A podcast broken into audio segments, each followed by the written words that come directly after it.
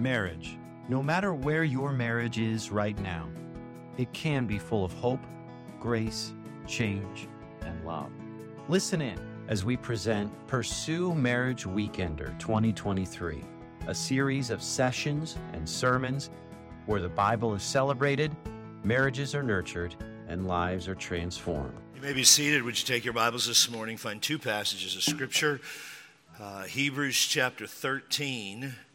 Hebrews chapter 13 in your Bible, and the Song of Solomon chapter 4. Hebrews chapter 13 and the Song of Solomon chapter 4. Last night we talked about the origin of sex, and we talked about it from a biblical perspective out of Genesis chapter 2. Today we're going to continue our study on Christian sexuality or enjoying the grace that God has rewarded married couples with. And it's vitally important for us to understand what God has intended. He is the originator, the author, we might even say it this way the inventor of sex. We, we could be, we'd be theologically accurate to say it this way sex originated in the heart and mind of God as a gift to the people of God. Sex originated in the heart, and some of you right now are going, Oh, I don't think you should have said it. Well, who else did it originate with? Because it's pre fall. It was God up in heaven going, Oh, I forgot about that one? Well, we understand biblical sovereignty, so no, God wasn't up in heaven uh, doing that. Sex originated in the heart and mind of God as a gift to the people of God, a gift to you. I'm not going to ask you to say it because you might feel weird saying it, but I, I, I think you should say this in your heart. God made sex a gift for me. If you're single, don't say that because it's a lie. He didn't intend that for you yet. It's not your gift. I'm glad that you're in here. We used to not let singles in here, and I really thought deeply about uh, for this topic. Um, but I really thought deeply about it, and with the amount of sexual perversion that's in the world, we don't have a problem now with you being in the room, because I guarantee you, nothing that I say will will come close to what's being said in mass media. But God originated this. I want to be clear God originated this in his heart and mind as a gift to every married couple in the room. And it's important for us to apply the Word of God, who is the author of the Word and the creator of sex and marriage, and that we would apply the Word of God to our own life. So I want to start this morning with my first point. What is the purpose of sex? What's the purpose of it? Why did God create it? If we ask the average person, probably even the average person in the room, I've done this before, I didn't do this today. But I've taken a survey, and the average person, even the average Christian, says something like this The purpose of sex is procreation, to um, have offspring. Or they'll say this the purpose of sex is recreation, to have fun. Procreation or recreation. And so that's why people can go, well, we don't want kids and we're good having, you know, we, we can eat chocolate and popcorn on the couch watching Andy Griffith and we have fun. So what do we need sex? And we don't want any more kids. The Lord knows 17's enough. But the purpose of sex is neither procreation nor recreation. The purpose of sex is unification. Tim Alan Gardner, in his awesome book, Sacred Sex, I hope we sold out in our bookstore last night. We had a lot of copies, but I hope you got it. Said this God designed marital sex to be an encounter with the divine. Sexual intimacy, with all its overwhelming emotions and heart pounding sensations, was never intended to be experienced solely in the emotional and physical realms. Rather, it is to be spiritual, even a mystical experience in which two bodies become one. And I don't just mean unification when I say sex is for unification, not simply procreation or recreation. I don't just mean unification as an inherent physical oneness, but a relational unity that is celebrated that is created and recreated daily throughout a married couple's life. Unification is the celebration, one author said, of a soul deep bond that is present when a couple knows and experiences the certainty that they are together permanently for a divine purpose. They are together permanently. Whenever you make orgasm the goal of sex, you miss the purpose of God's design. In other words, the big O of sex is not orgasm, it's oneness. The big O of sex is not orgasm, it's oneness. Baby, I love you. I want to be connected to you. And there's no way in this world I can be more connected to you than through the gateway of God's creation, sex. And the purpose of sex is to bring you together on a regular basis. Regular. The word regular means often. Regular. Well, the question is always, Pastor, how often? As though I have to prescribe that take out my little prescription pad and write. What answer would be good for you? See, because here's what we could have. We could have a, we talked last night about high drive, low drive spouses. You could have a high drive spouse who's like, I want sex three times a week. I personally think that's a little low by about four times. Maybe 14 times. I don't know. But you can have a, the high drive spouse say, I want sex three times a week, and the low drive spouse says, I want sex once a week. Okay, well, then there can be frustration. Like, I'm interested in sex only once a week, I'm interested in sex three times a week. There can often be some frustration in there. And then, and then you can take another married couple and they can say, Hey, I'm the high drive spouse, I want sex once a week, and they want sex once a year. Or you could be the drive spouse. I want sex once a year, but they want sex once a decade. Or you could be the drive spouse. I want sex once a decade. We adopt children and have sex every time Halley's Comet appears. If we're not careful, we begin to eisegete or infuse our own ideas into the scripture, ignoring what God has for us. Now, again, I want to be sensitive this morning to people who have medical needs. Where I, am sure there'll be questions in the Q and A about this, uh, about people who have medical needs and medical struggles. So, if we could, for a moment, just deal with a level playing field, okay? Because I can't, I can't deal with every exception in a message. That would be extremely difficult for anyone to be able to do. So, let's just assume everybody is in perfect health and and doing well. All right, everybody's just doing good. So, so I mean, if you want to talk about that after service, again, I'm here here for that. The, my wife's here. The Durrells are here for that. We, we want to help any way that we possibly can. But let's just assume for a moment that we're all healthy and good, and that's the, that's the normative approach that we're going to take in preaching. As a general rule, every preacher is going to do that. And so that's, that's what we're going to assume. So the question is, how long often do we participate in this act of sex that brings oneness? Well, we could debate that, but I would rather just let the Word of God be the Word of God. I mean, we just read about it or sang about it, did we not? I mean, let's let's let God's word be God's word, and let's determine from God's word uh, if there is a frequency monitor in the Scripture or standard in the Scripture whereby we should strive. Because here's what some of you are saying. Well, as long as my spouse isn't begging for it, I feel okay. Or when I had a guy tell me one time after preaching on it, because he didn't listen to the message, he's a moron and divorce today. You say, Would he have been divorced if you listened to you? Probably not, because I was speaking the truth. But he said, he said, My wife gives it to me whenever I want. Well, that, that your wife's not the standard. And neither are you. I would submit to you, submit to you that the standard is the designer, the designer is the divine, the divine is the creator of the universe who is the Lord. So take your Bibles. I know I've asked you to find two places. We're going to look at both those in just a minute when we get to the real, real fun part, in my opinion. Um, but I want you to see 1 Corinthians chapter 7. Turn there real quick. 1 Corinthians chapter 7.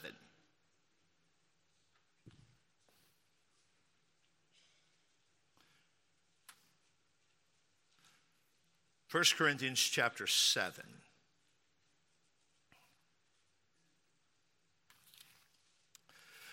Now, the first part of 1 Corinthians chapter 7 is what we preach to teenagers.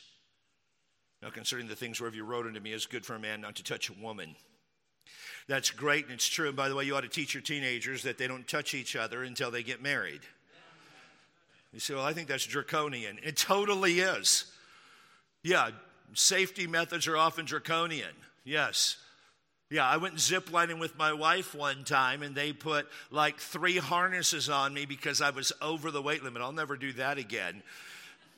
It was draconian. If you go to a men's retreat or ladies' retreat with us, you see the high wire stuff at Ironwood. If you don't like draconian stuff, climb up on the, the walk of life or whatever it is without a harness on. I'll watch you fall. It'll be fun. I think that's draconian. It's right. It is. Yeah. God said don't do it. Don't do it.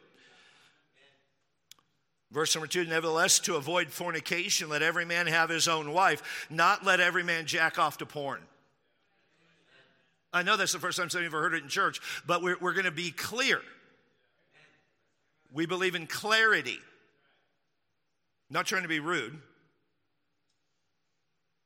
Let every man have his own wife, and let every woman have her own husband. Don't let her masturbate to romance novels or porn. Verse number three. Now, this is where we're getting to the nitty gritty. I just had to set the stage for you. Because everything I say from that point on will be less amazing. Let the husband render unto the wife due benevolence, likewise also the wife unto the husband. That just means you are, are blessed of God with the requirement of meeting your spouse's sexual needs in marriage. Let me say it again you are blessed of God with the requirement of meeting your spouse's sexual needs in marriage. I'm required? Yeah, it's a blessing. Let the husband render or allow, the word let just means to allow. Allow the husband to give, I'll, I'll, I'll, give you the Chadwick Street version, to give to his wife what she needs. Men, your primary responsibility in the sexual oneness category is you making sure she's satisfied. It's not wham bam, thank you, honey, I'm out. I got what I need and I'm gone. No, due benevolence. I'm satisfying her needs first. Well, what about me? Yeah, you're not your concern. You all right with that? You're not your concern. Well, whose concern am I? See, if you ask that question, you're still your own concern, but you're not your concern. So you're asking the wrong stinking question. Well, I've got needs. You think God in heaven doesn't understand that? He created you. Okay, well, just me, little old me. I'll just I'll take care of your needs, sweetie pie. Whatever you need, I'll just take care of you. I'm here to serve you. Just just call me your sex servant, baby. I got what you need any old time. Here I am, just sitting in the rocking chair with some Funyuns and, and an orange soda. Let me just brush it off. Here I come. Big baby. She ain't giving me what I want, so just I'm gonna grab my. If if you're here from the South, sorry, all of my mockery accents are from the South. I grew up in Texas. She ain't giving me what I want, so I'm just gonna watch Christian porn. The actor's name is Jesus. I'm gonna call him Jesus. We're good. You say, but no, that's the stuff we hear in the, in the, in the counseling rooms. Let the husband render the wife due benevolence. Look at verse number three. Also, uh, if I can get there, and likewise also the wife unto the husband. So, baby, I'm going to take care of you, and lady, you're going to take care of him. See, lady, your responsibility is not you, your responsibility is him. Matter of fact, some of you are shocked right now, so do me a favor if you're married, grab the person's hand next to you if it's your spouse. I see some of the single people going, I'm between, okay, dude, I guess, here we go. this is awkward. Only if you're married to him. Here's what he says in verse number four The wife doesn't have power. The wife hath not power over her own body. Ladies, you don't have the power, or the, uh, the word of power means authority or control. You don't have the power or the authority over your body, and your husband doesn't have the power and authority over his body.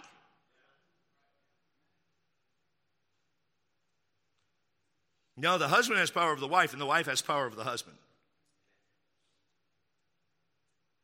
I would submit this to you. It's a sin for you to not meet the needs, the sexual needs and desires of oneness for your spouse, and for them not to meet yours. This is kind of a mystical thing because you say, Pastor, um, she wants sex and I'm really tired. What do I do? Is in a general rule, you die to self. Now, there's medical needs and problems and all that. And, and again, we get that, but we're dealing with the normative approach here. You don't have power over your own body. And this does not mean, let's move from the theoretical to the practical. This doesn't mean that just anytime you want it, you could just go, hey, I know that you're in the middle of changing the kid's diaper. Leave him there. I have power over your body. Come, satisfy me.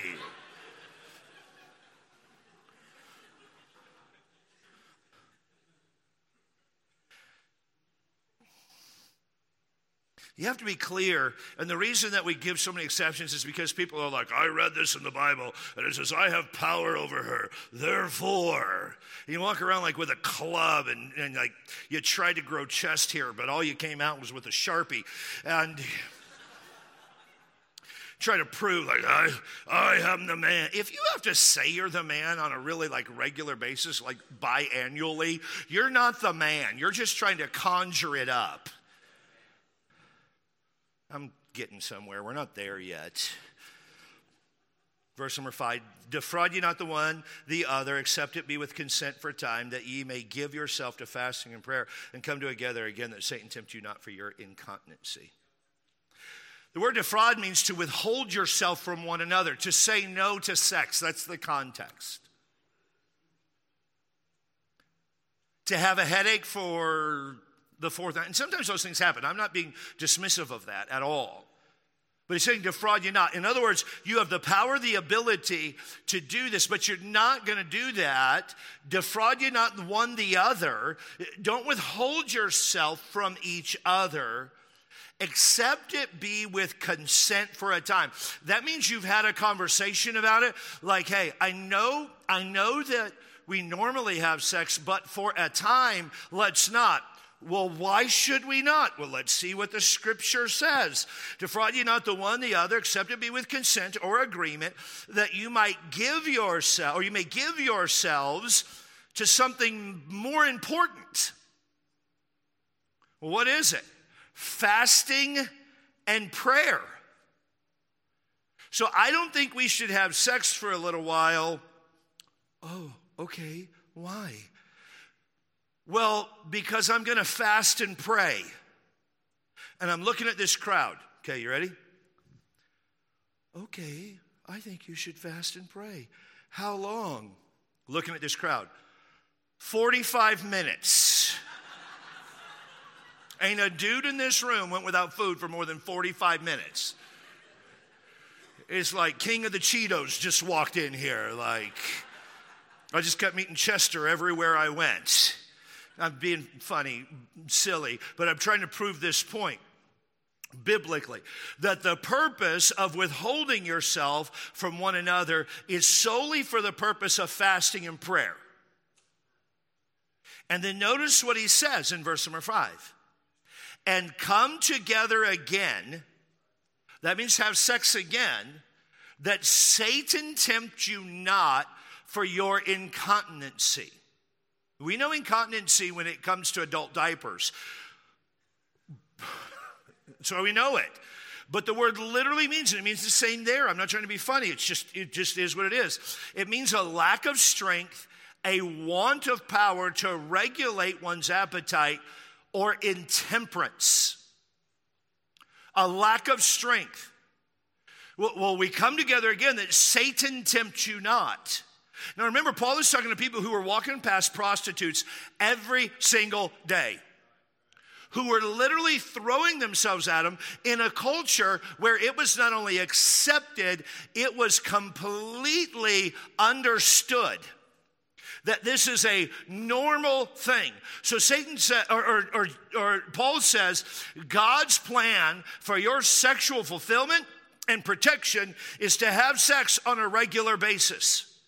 You say, Pastor, what's regular? Well, it seems from the scripture that the exclusion to regular sex is fasting and prayer. How long do you fast and pray? For some of you, it's like, oh, well, I get that. Yeah, fast, fast, and pray. Dude, you had sex one time last year. You, I'm looking at you. You didn't fast for 200 days in a row. You didn't fast for two weeks. We should probably teach on fasting more, but I don't know how many people in the room fasted for two days. And we're not talking about intermittent fasting for some surgery. Or we're not talking about fasting just so that you can. No, this is a spiritual fast for the purpose of prayer, to draw closer to the Lord. And by the way, it's a wonderful thing. But when that period is over of fasting, you come together again. And the nature, I don't want to geek out on Greek for a minute, but the nature of the word is an immediate coming together again, like that day. I broke my food fast, I'm breaking my sex fast. You say, Pastor, so what do you think? I'm just going to tell you this. I think by this context of Scripture, and, and I just because I, I can't wait to hear Pastor Troy preach, so I'm just rushing a little bit. But I will tell you this I believe that sex every day is the expectation. Debbie and I have goals. I'm, I'm kind of a goal setter. I want to deadlift 600 pounds this year. I got a back problem. I should have already been past that, but I want to deadlift 600 pounds. I want to clean from the ground. It's a weight goal. I want to clean from the ground like 375 pounds this year. Uh, I just want to squat clean it. Um, if you don't know what that is, don't worry about it. I want to do one pull up this year. Uh, totally kidding. I can do one. Um, Debbie and I have a goal for how much money we want to save this year. Uh, we set goals. Uh, we'll often have, this is often our sex goal, and we, we keep track 400 times a year. You say 400 times a year. Now, we don't have kids at home, so our days off can be more fun than yours. Before you, you say, why 400? Well, he who shoots at nothing is apt to hit it. Well, I think we might have sex if the stars all align. Probably not going to be reality. The purpose of sex is oneness. I am never closer to my wife than when we're having sex. And I don't just mean intercourse, I mean the whole process that it entails.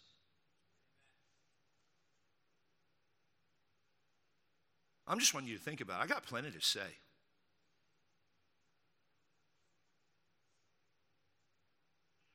Because there's women in the room that are like, just get it over with. Fine, hurry it up. Come on. Like you're in the process, and there's women with a stuff. God, God, like, come on. The microwave's about to go off. You've had 27 seconds. Get it over with. Okay, okay, okay. I'm hurrying. I'm hurrying. And it's not like the kids are going to come in the room. You just like, it's just how we do. No, no. The purpose of sex is, is oneness. I want that oneness as long as I can have it. Now, my wife, I was going to have her talk about this, but we didn't have time to really go over it because I didn't think about it until Thursday. So I, I was going to have her preach with me. She's a, uh, not really preach, she would just talk. I would do the preaching part, and she would say what I want her to say. No, um, I have power. Um, and her, her life goal is to fight the power. Um, we call her Flava Deb. And around home, she walks around with a big clock. Um,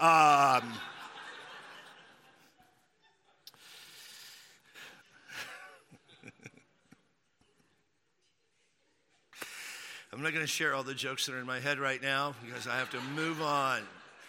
Move on, Chris. When you're a comedian and jokes come, you're supposed to write them down as a pastor. It's a sin. And so you just have to memorize them when they come.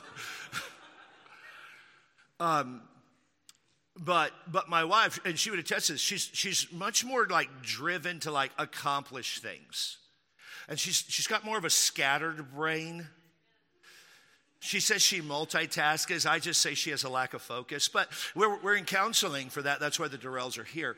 Um, but but we view the and so Debbie can be very much like, hey, let's get this done. Let's get this done quick because we've got things to do. We've got dogs to pet and neighbors to talk to, and and we've got other things to do. Like like I'm sure there's something else we could do, and she just always wants to be doing doing doing something. And I'm the guy like, hey, let's stay here all day long. She's like, well, well, well, well, I want to go somewhere. I'm going to take you somewhere. You said, You really say that? Oh, yes. I'm the whitest Barry White you've ever met.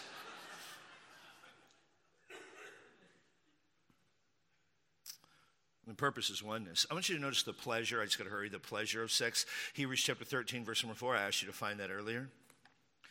Hebrews chapter 13, verse number 4.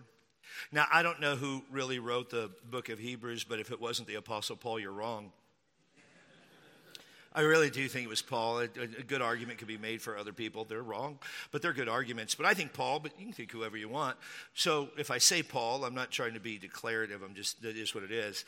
The Bible says in Hebrews 13, 4, marriage is honorable and all. That means everything about marriage is wonderful. It's wonderful. Marriage is wonderful. I'm, I'm going to wait here till we join together. Marriage is wonderful. It's wonderful. Look at your spouse right now and say, I'm glad I married you. Say it with a little more passion. Come on. Glad I married you. Marriage is honorable in all.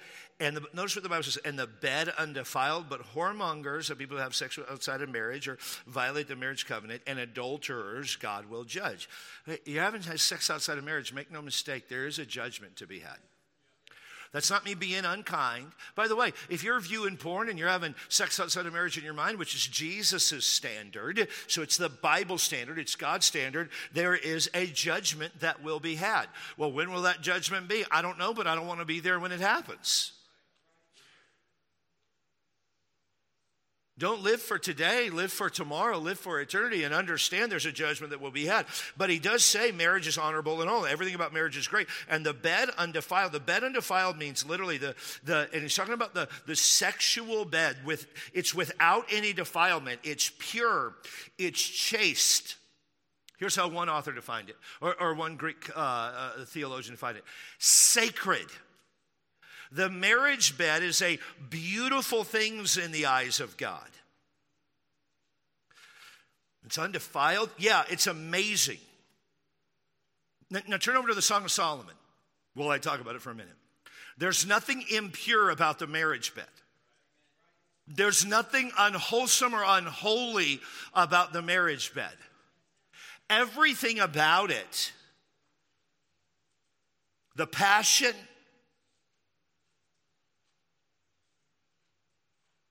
the elevated heart rate, the sights, the sounds, the smells, beautiful in the eyes of God. That's what the author say. Everything. And God helps us to see that through the Song of Solomon, which is the pre marriage manual still to this day of Orthodox Jews. I'm a chaplain with San Diego Police Department, and it's a very ecumenical thing, meaning we don't have just Baptist or even uh, Orthodox Christian churches that would be there. You would have people from, from different um, faiths, and one of the faiths that we, we have is Judaism.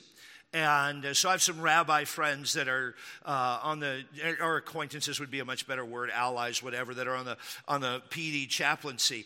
And um, they will say that we Westerners do not understand and don't want to accept the erotic nature of the Song of Solomon. Well, you can't, you sake. God did. I've taught this across the country. I've had four pastors have heart attacks. There are churches without a pastor today. He just keeled over right there. They started giving him chest compressions. Dude died right there, just, just right there. People are like, what happened? He didn't know God intended this for married people. Song of Solomon, chapter 4, is my favorite. Now, I don't have time to go into the whole Song of Solomon. I got like 14 minutes left. Like means nothing. But Song of Solomon, chapter 4, is a beautiful picture. In our wedding ceremony, so it's just at a wedding, you have the engage or you have the the the ceremony, you have the the exchanging of the vows, you have them walking down the aisle, and then you have kind of a traditional reception afterwards, and people eat cake and stuff like that.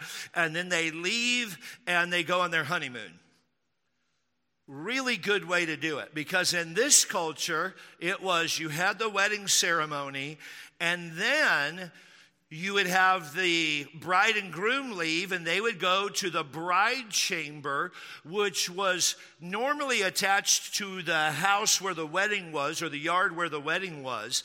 And then the group would go to the wedding feast, and they would eat and have a good time. You remember Jesus at the wedding feast of Canaan in the book of John, how they're there like a whole week because they're, they're there. The wedding party stays there, probably not the, the entire time, but they stay there while the bride and the groom are in this other room.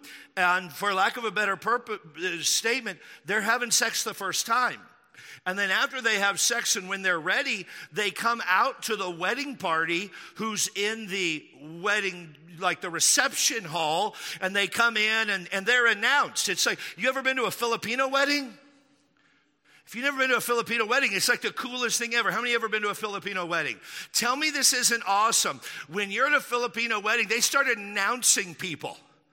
It's like, hey, eh, and I was at one. This is not an exaggeration. The guy goes, and he got like all of where everybody's from. And from Delano, California, it's Bernie Lund and his really white wife, Leslie. And they would walk in and everybody would cheer. And then I get out there and he's like, and weighing 275 pounds in the, you know, red tights. And I'm like, I don't have red tights on. I don't know who this guy was, but it was awesome. But they'll announce you at many Filipino weddings as you come in. That would often be what would happen there. And so like, and the bride and the groom who were no longer virgins are coming in. And the whole crowd would chant and cheer. Be like, that would be awkward. No, no, that's not awkward. What's awkward is when they would sit on the platform, if you will, and explain what happened. You say, I find that hard to believe. Well, I'm not the Jewish historians who told about it. If you want to argue with history, go ahead. George Washington didn't cross the Delaware either. I mean, this is what happened. Well, Song of Solomon, chapter 4, is the bridal chamber. It's the first time they're alone in their life. Matter of fact, it's the first time he's seen her. Anything other than her hands, her feet, and her eyes. So we're going to read his description of her, and then we'll read something that she says back. You need to understand this, men. Before he ever saw her, he determined how she looked to him. Before he ever saw her, he determined how she looked to him. He didn't wait to see her to describe her. Look at verse number one.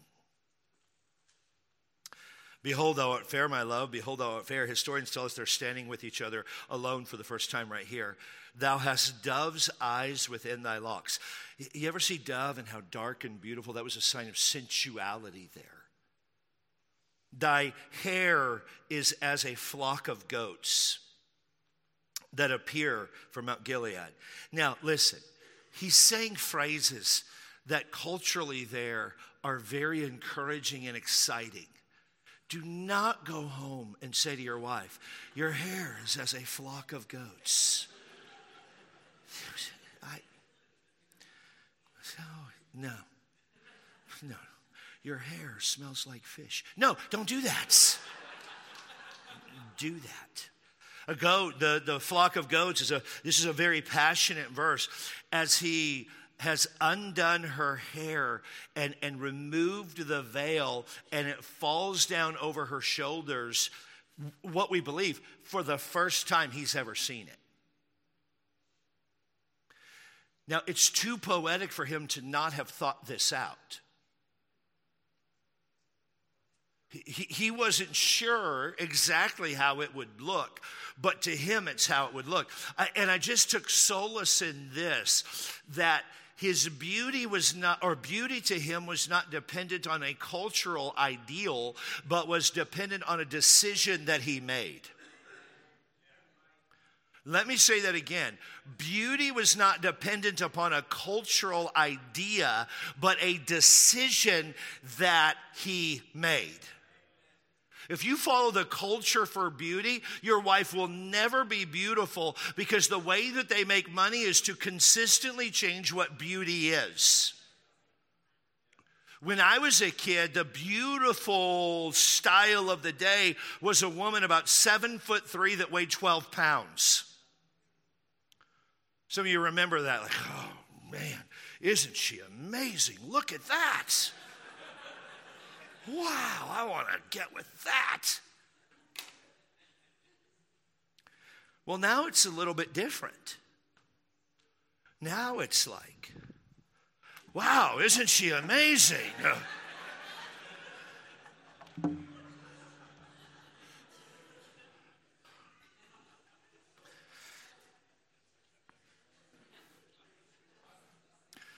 You got one sexy guitar, bro. Zach's turning red, like, oh my word. He found out.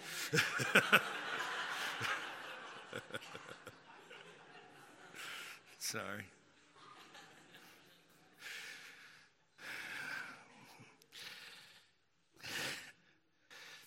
Verse number two Thy teeth are like a flock of sheep that are even shorn and come up from the washing, whereof everyone bear twins, and none of them is barren. None is barren among them. Okay. It's the first time he saw her mouth. Dude, he's probably talking too much. Your teeth are like a flock of sheep that come up from the washing. Here's what he means Your teeth are clean, they've come up from the washing. You've brushed those bad boys. All of them bear twins. They're straight. None is barren among them. They're there. You're not from Kentucky, baby. oh, I got a good one right here. You've got teeth. We're almost home. You know what else it means, ladies? It means she's smiling. She's into it.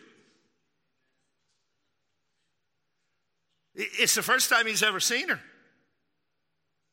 She knows what's coming. Mama's prepared her. This isn't, this isn't a shock to her. These are conversations that are regular in their home. The rabbis preach on this. They have to talk about it because God commanded them to be fruitful and multiply. Not in the dark of night, but in the delight of day. Your, your teeth are there Notice the next verse. Thy lips are like a thread of scarlet, and thy speech is comely. Some believe, now we don't know this for sure, but this was an arranged marriage, most likely. Some believe that Solomon had never heard her speak till this moment. Now, we don't know that, but there would be strong cultural um, persuasion to cause us to believe that. He didn't know this chick. They, they, they didn't hang out in and out on Friday nights sharing each other's hopes and dreams. This was arranged. And, and, and they've come together, and, and, or at least that's the thought that most have. And thy thread is like of scarlet. Your lips are beautiful. Your lips are red. Your speech is comely or enticing. Thy temples are like a piece of pomegranate within thy locks. Oh, what a great verse. Nobody knows what it means. The temples are like a piece of pomegranate. He's just, he's just finding every single opportunity he has to compliment her. Nothing is without a compliment. No, dudes, did you hear what I said? Nothing is without a compliment. He didn't do this. Take the veil off. Oh, I'm stuck with you. Well, at least you got teeth. You got eyes. Doves have eyes. Your lips are red. They're like a scarlet thread, they're really thin.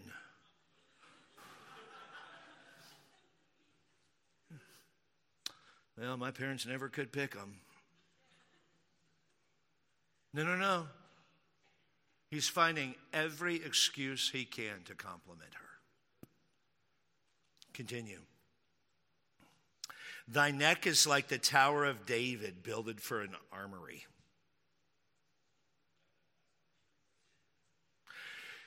You're a building. You're the Space Needle. Yes. No, what that means is she's stately. And by the way, ladies, she's not in this being demure. She's not, oh, no. No, no, she's stately. I got to hurry. Where uh, there hang a thousand bucklers, uh, verse number four, all shields of mighty men. Um, she's put on a bunch of necklaces. She's dressed the part. Did you hear me? Uh, the book of Proverbs, just for some of you ladies, I want you to understand this, and men, I want you to understand this really well. The book of Proverbs says, um, ointment and perfume rejoice the heart. Smell your best and look your best. Don't no woman in the world want to jump into bed with a mechanic. Baby, what is that I smell? Oh, it's 1040. Hold on. Pennzoil, Quaker State, bring it on. No, no. Mm-mm. You know, it's just, it, she looks the part. Now, I understand you, you, you do other things, but, but when it's time to get together, it, it's, and not all the time. Sometimes quickies save marriages. I get that. Um, you got little kids, you know what I'm talking about. Like, uh, he's in the bathroom. Let's go. Um,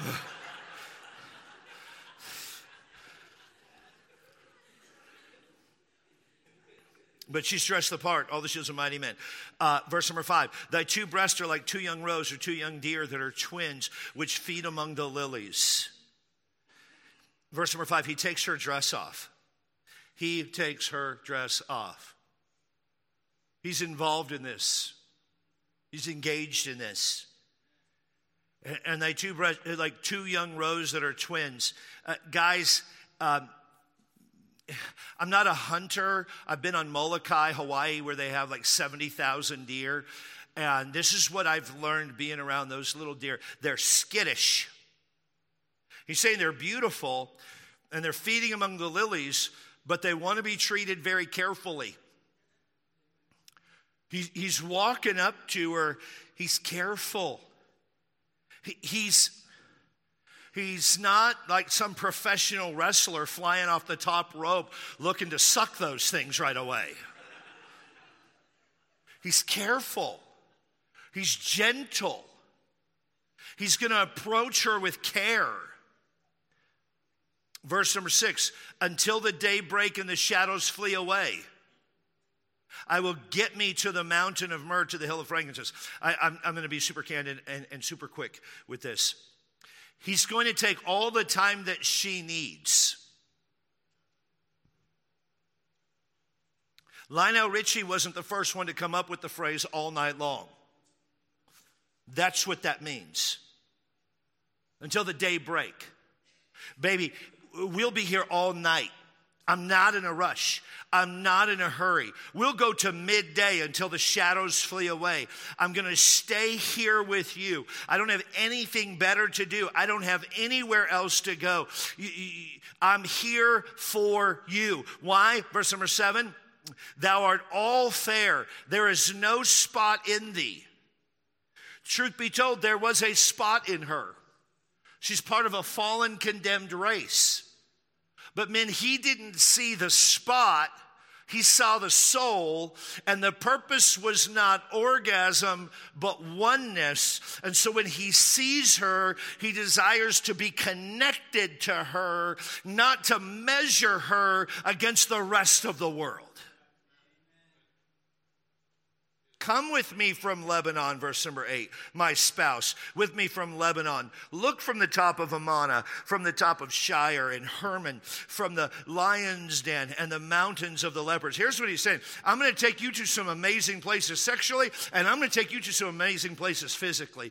It would do some of you dudes really well to get rid of every subscription uh, thing you have to sell all of your stupid video games and take your wife on some getaways every once in a while. Like, hey, baby, let's go to, I don't know, pick a city. Let's go to Seattle. And uh, I got this really great hotel there. It's at the top of wherever, and we are going to make love like mad. Well, don't you want to see stuff? Yes, I do. I want to see you. That's what he's saying. Come with me from Lebanon. Thou hast, verse number nine, thou hast ravished my heart, my sister, my spouse. Thou hast ravished my heart with one of thine eyes, with one chain of thy neck. How fair is thy love, my sister, my spouse. How much better is thy love than wine, and the smell of thine ointments than all spices. I'm not trying to be graphic, just biblical. He's talking about the smell of a woman's sexuality. Oh, you talk about that here? Oh, yeah, we talk about that here. There's a smell of sex, and to him it's beautiful. Verse number 11 Thy lips, O my spouse, drop as the honeycomb. Honey and milk are under thy tongue. How did he know honey and milk were under her tongue? His tongue was in her mouth. The country of France did not happen until the Treaty of Verdun in 843 AD. Song of Solomon was written about 1000 BC. A biblical kiss predates a French kiss by 2,000 years. I'm surprised at the number of couples who don't make out on a regular basis.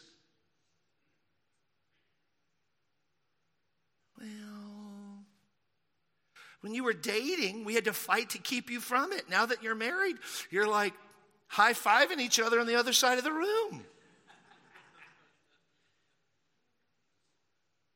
Uh, uh, this is God's design. Honey and milk are under thy tongue. Folks, he's not being hyperbolic. This is what he's saying. Some of you men in the room need to learn how to make out with your wife. Some of you ladies need to let him. Well, he wants to make out on the OB pier. Dude, that is not the strangest thing to happen on the OB pier. if you're not from here, it's one of our piers in a weird part of town. That's not the strangest thing to happen there. Well, we were on the beach the other day and he tried to feel me up. Thank God for that. Put it in your journal. You say, well, what if we get arrested? I'm a chaplain. They're not arresting you for that. I can tell you what you get arrested for. That's not it. What if somebody sees? Try to mitigate that, but worry less about what somebody sees and what it does to each other. I'm not for voyeurism, or any nonsense like that. But him, you smacking him on the rear in public, probably not the worst thing to happen in your community. I just gave him a little love tap, Pastor, and it caused a big fight. What, what do you think I should have done? Should I not touch him in public? You married the wrong dude. I know. What do I do now? Pray for his quick death. don't, don't. Totally teasing. Don't do that. I didn't memorize that joke well. It'll come out better next time with different words and a different ending.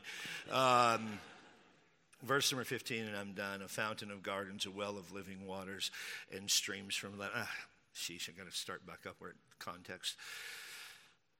Thy plants are an orchid. Uh, oh, I'm sorry, I can read.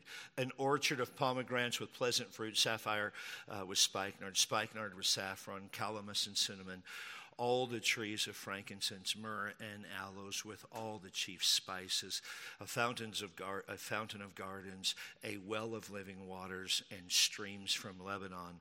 Awake, O north wind. This is the first time she talks. Awake, O north wind. Come, thou south. A north wind was strong, a south was gentle and warm. Blow upon my garden a. Just to help you get what the text means, when she says garden, she's not talking about a place where she planted pumpkins. It can't mean that. It does. That's what it means. Are you saying that the Bible's talking about oral sex? Yeah. I, I would be unfaithful to the text if I didn't tell you what that meant. In a culture that is as perverse as it could possibly be, this is not a perverse act, this is a God designed act. It's in chapter 3 somewhere, and I don't have time to look it up. Um, he brought me to his banqueting table, his banner over me is love. Growing up, we used to sing that song, His banner over me is love. Dude, that is a verse about oral sex, wife to the husband. We are never singing that to our children. and you legalistic pervs that sing that to your kids, you ought to be in jail. But I wear a tie and pulpit. You sing perv songs to your kids. We can't mean that. You need to study the Bible, not what some dude said about the Bible, but the Bible. That's literally what this lady is saying in verse number 16 blow upon my garden. Well, why'd she say that? Would you look?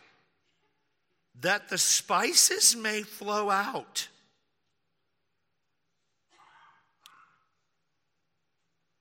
Here's what just happened to every woman in the room. Please don't say what that means. I think I already know. you know. Let my beloved come into his garden.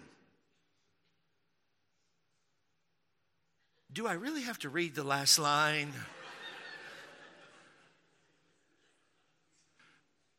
and eat his. It, I'm almost embarrassed. Not really, I'm not embarrassed at all. And eat his pleasant fruits. This is for your beloved, and you're for him. She said me like, oh, that's just so, so, so bad. I, I don't think I could ever agree with th- that's what it means. Okay, Solomon wrote another book of the Bible. Go to Proverbs 5 and we're done. Proverbs 5, please. By the way, we're going to give Brother Darrell all the time in the world that he wants, and then we'll do the Q&A. So you're going to be here longer because this is well worth more than the 70 bucks you paid or 30 bucks you paid for this. So we're just going to, we're going to go into overtime. We might go into double overtime. I'd rather go into overtime with this many people than have to counsel this many people because it'll be months before you got to us. Proverbs chapter 5, verse number 15.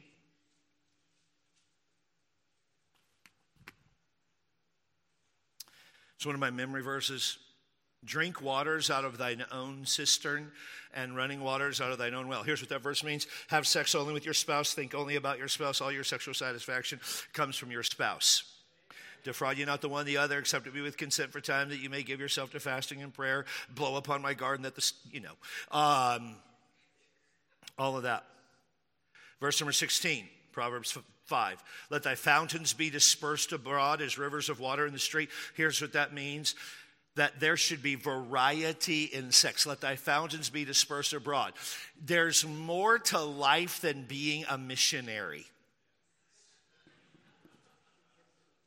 Okay, for those who are like, what does he mean by that? I'm not even a missionary. Ask Pastor. I'm not, what does that mean? More to life than being a missionary. Like 90% of people in churches have sex with him on top and she on the bottom. Like, okay, we're good. No, no, let me tell you, in your marriage bed, you could do whatever you want, however you want, with one person, your spouse.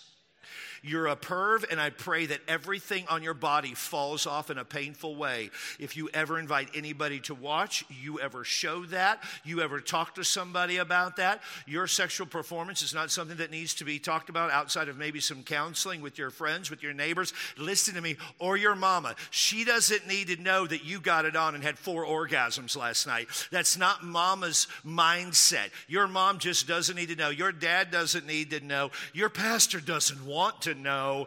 Keep it, as Michael Jackson said, in the closet. Some of you like, Michael Jackson said that? Uh, he did. But your marriage bed is a amusement park of pleasure. Now, let me be clear. You can't violate your spouse's conscience. If she's uncomfortable or he's uncomfortable with something, then you don't do it. It doesn't mean you don't discuss it later. It means you don't do it. Because the point of this is oneness. The point of this is not distance. Well, I'm going to force my way on her. No, you're a jerk and you need to stop it and be loving and kind and gracious. What Solomon is saying, though, is that there is freedom if you both choose to express it. And there have been times in our marriage that I've wanted to do stuff that Debbie didn't want to do, and Debbie wanted to do stuff that I didn't want to do, and we had to talk about it, and there's way fewer times that, you know. Um, but it's happened, and we talk about it and we work about it. It goes days, weeks, months, sometimes even years until we go to a place of comfort or a place of just killing the idea. So you can't abuse your spouse. And if anybody goes home and says, Well, he said that we're supposed to let our rivers be dispersed abroad as rivers in the street, do what I want. No, you're a jerk and you're 100% wrong. Verse 17, let them be only thine own, not a strangers with thee. In the polyamoristic world in which we live, you have absolutely no right to even see another person, much less touch them. Let thy fountains be blessed. You say, What is a fountain? We're married here. Do we not get it? A man gets excited, and then a fountain. So I still don't get it. Okay. Talk to your pastor. If you're from Canyon Ridge, see John.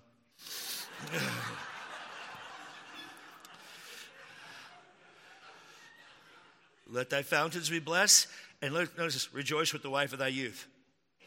She's not always going to be youthful, but she's the wife of your youth. Let her be as the loving hind. I just love that phrase. I don't know why. It just sounds so funny. Debbie, you're a loving hind. And a pleasant roe. But here's what I get let her breast satisfy thee at all times, and be thou ravished always with her love. The word ravished means captivated or intoxicated with her sex. Intoxicated with her sex. There's a reason I don't want to look at porn because I'm intoxicated by the woman God gave me.